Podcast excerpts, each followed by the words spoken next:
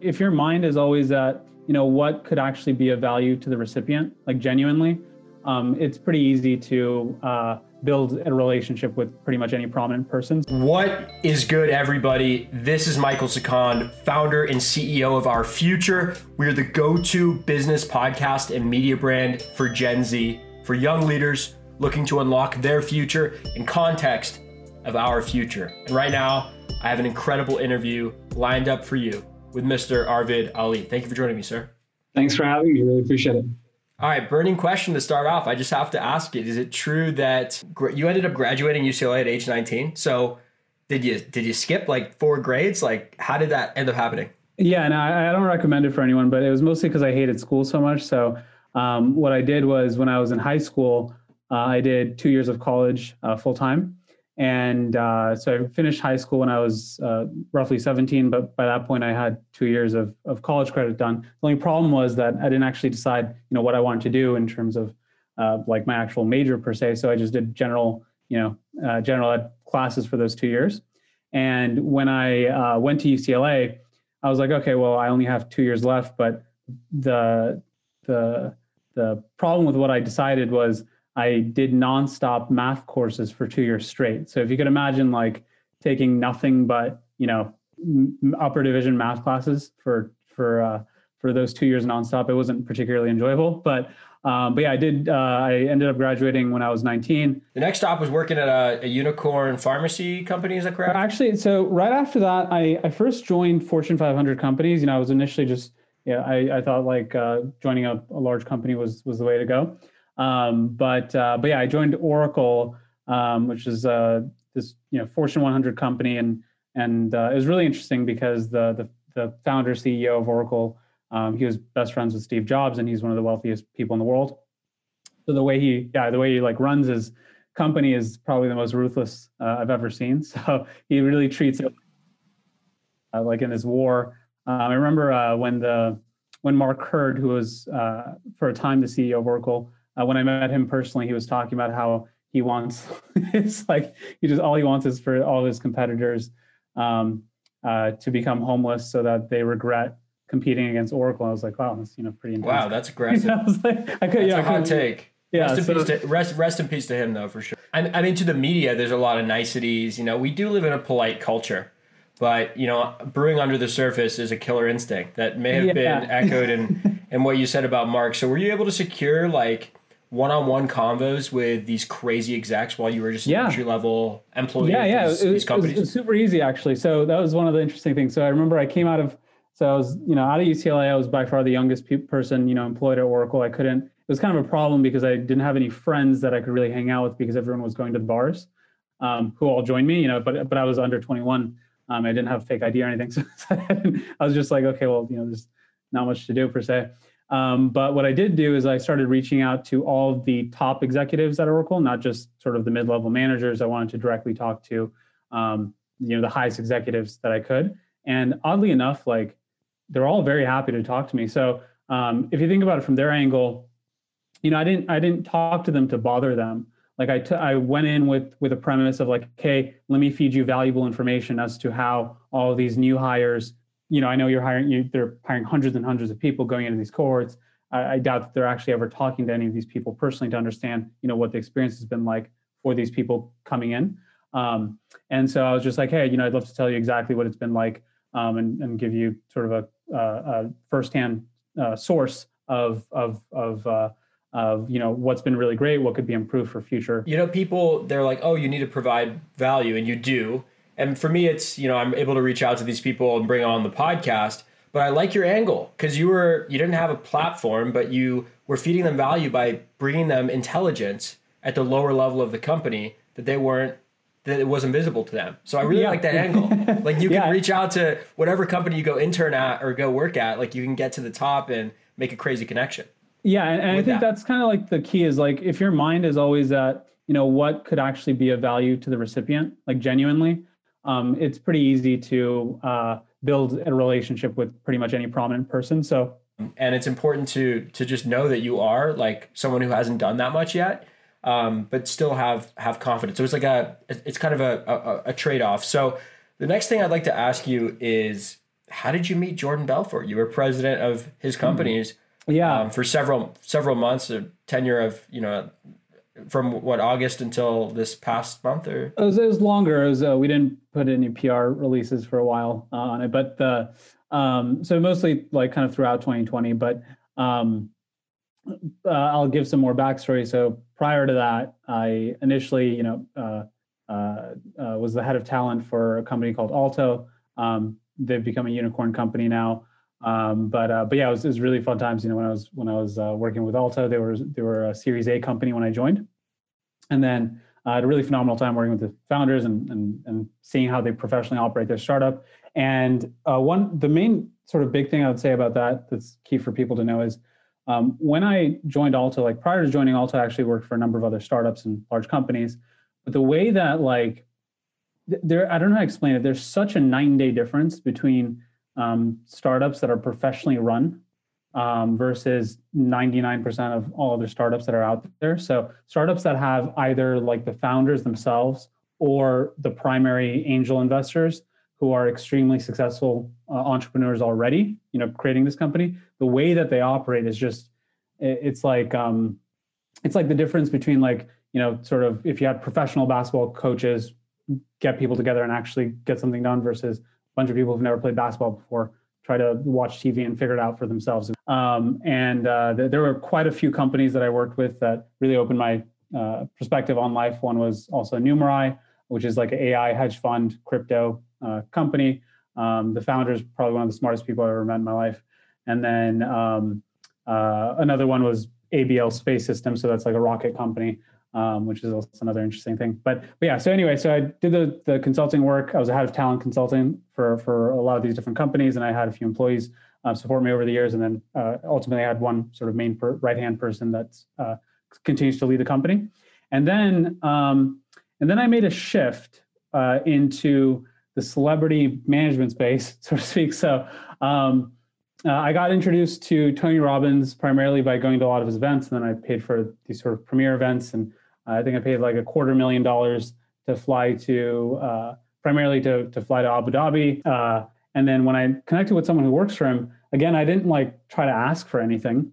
Like there, I didn't have a specific intention. I just knew that I should always add value to people's lives. And what were you uh, doing for Shaun? You were recruiting, or I know. So I ended up being the global managing director, which is essentially like a CEO function for for all of his companies. So he, okay, yeah, Shaun. Shaun actually, uh, uh, uh, it's all sort of publicly available information, but he uh, owns tons and tons of different businesses, largely because he's uh, he's not only the best snowboarder in the world, but the best skateboarder in the world. So um, uh, that's afforded him a, a, lot of opportunities that.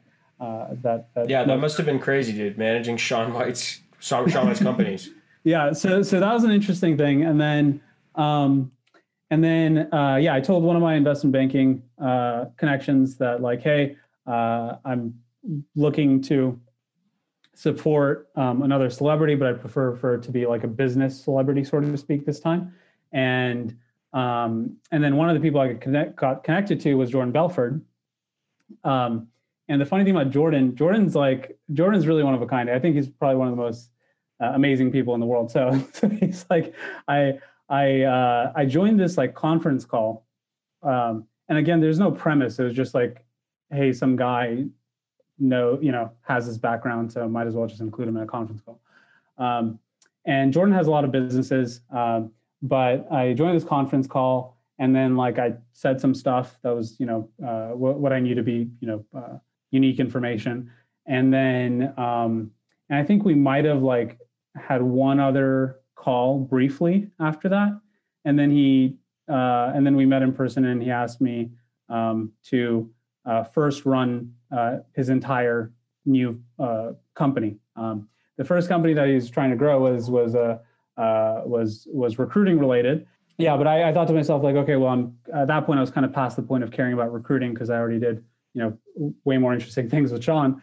Um, and uh, uh, but but I knew that the thing is that like um, if I support him with the thing that I'm absolutely like an expert at to begin with, that allows me to gain a lot of trust. Back to your loss leader philosophy with relationship building, right? You yeah, do yeah. something that you don't necessarily want to do at first, or you add value, and then on the back end, you get to do some sick stuff. Exactly, and and I didn't ask for any compensation or anything like that. Yeah, so that's good. Um, so the longer I waited, the the more inclined he was because I did such a good job with these, you know, things that I definitely knew how to do. Um, the more he was inclined to fully trust me with with everything else that he, he had he had going on. So uh, pretty soon, within a matter of weeks, you know, he made me the president of of uh, all of his companies. President Um, of Jordan Belfort. That's the company, right? Jordan Belfort. Um, he has a lot of. I mean, a lot of them have different names, like Straight Line. You know, hiring Straight- Straight Line, yeah. and all love that that. stuff. Um, but uh, but yeah, we, it was pretty intense. We hired like a hundred people within like two months. Really? um, for across like the as, through through the through the recruiting function or for no, no, no, for the company itself Internally, for yeah, yeah. internally. What Yeah. what what's different about celebrity holding like celebrity company portfolios than say managing Oh. another portfolio? Because does it all come back to like connecting personal brand with content with sales? Like it, what like Um, it's it's it's really different. I would say it's like um, like most brands. It's a weird thing. So like most brands, people don't know about pretty much you know ninety nine point nine nine nine nine percent of all the brands that are out there in the world, right? And so the way they operate themselves is like okay, they advertise their brand and then try to get you know sales sell some product or whatever it might be.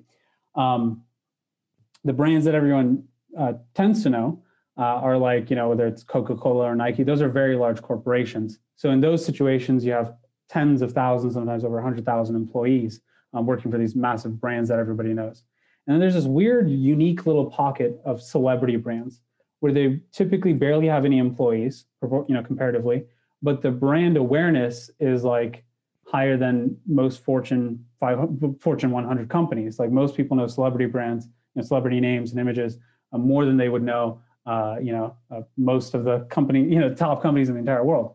So um, it's this weird dynamic where like it gives you a ton of power to uh, be able to garner as much new business as you want. It also creates this weird dynamic where you have tons of like sort of inflow of shitty opportunities too. And so you're, you're it's like a really weird, it's almost like if, if someone gave you Nike, it's almost like if someone gave you Nike today, but said that there weren't them, there were only like, you know, uh, a 10 or 100 employees or something. This is just kind of a weird world that you plug yourself into. yeah, I'm thinking Um, of like Dwayne the Rock Johnson and all his brands and stuff like that. I mean, having that promotional channel built in is such a win-win. Like It's yeah. like you and- have the marketing. like, what do companies burn money on? Sales and marketing. What do you not Yeah, need to yeah. burn money on if you're a celebrity? Sales and marketing. Yeah, and and so the the thing with the celebrity side is it's more like um, being able to. It's it really boils down to like choosing the one or two things you can do given your bandwidth um, uh, without watering down your brand because it's not like a celebrity can go in with a hundred different you know com- you know companies that they're They have to be representing at once. intentional. Yeah, you have to be very intentional. Yeah.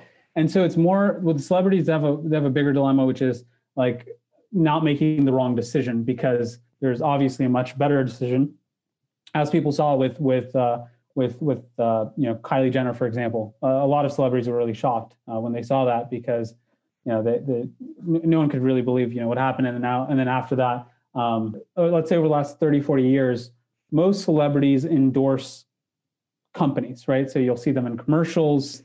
Uh, a lot of these celebrities are now aligning themselves to startups because they've realized that they can make a lot of money simply see so by you know getting equity um, into Yeah. these companies. Um, and these startups, the thing that is kind of their biggest pain point is having brand awareness once they reach a certain level. Once they have product market fit, then they need to try to become some sort of household name for the consumer oriented startup. So um, uh, them getting these like big name celebrities really legitimizes them, helps them raise Yes. more rounds at higher valuations. It also gets press. Like you see these celebrities investing in companies and like TechCrunch, and you, it's everywhere. If like Yeah. Gwyneth Paltrow invests in a startup, like everyone's gonna know about it. You know.